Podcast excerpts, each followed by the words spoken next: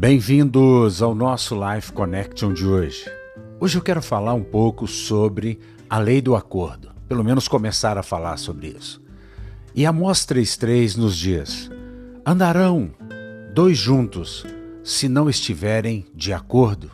Acaso andarão dois juntos se não houver entre eles um acordo prévio? É fato que não.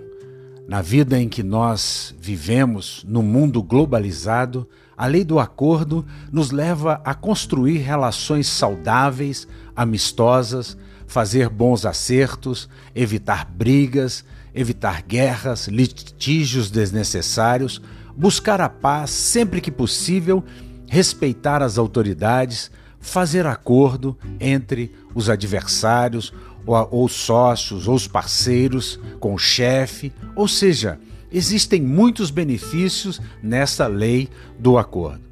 E os especialistas apontam pelo menos três fases fundamentais no desenvolvimento pessoal e profissional. A primeira delas é a dependência, a segunda, a independência e a terceira, a interdependência.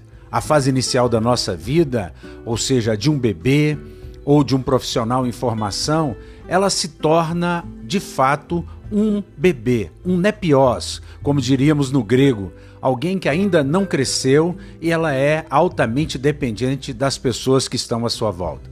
A seguinte fase, já na adolescência ou como um profissional recém-formado, você se torna independente em suas tarefas fundamentais. Você já sabe fazer a maioria das suas escolhas, das situações que se apresentam, você é capaz de resolver. Mas por último, uma pessoa adulta, um profissional de alto nível, certamente estará na etapa mais avançada da interdependência. Nessa fase, a pessoa sabe que precisa de muita gente e muita gente precisa dela. Portanto, ela estreita os seus relacionamentos, ela amplia os seus contatos, o seu aikos, como diríamos no grego, e essa pessoa então, ela constrói parcerias duradouras, é uma pessoa que aprende a fazer acordos, a fazer negócios, a estabelecer princípios e pautar a sua vida dentro desses princípios, sempre respeitando a opinião do outro e entendendo que muitas vezes o mais importante não é o que eu faço, é o que o outro faz e então ele complementa aquilo que eu necessito.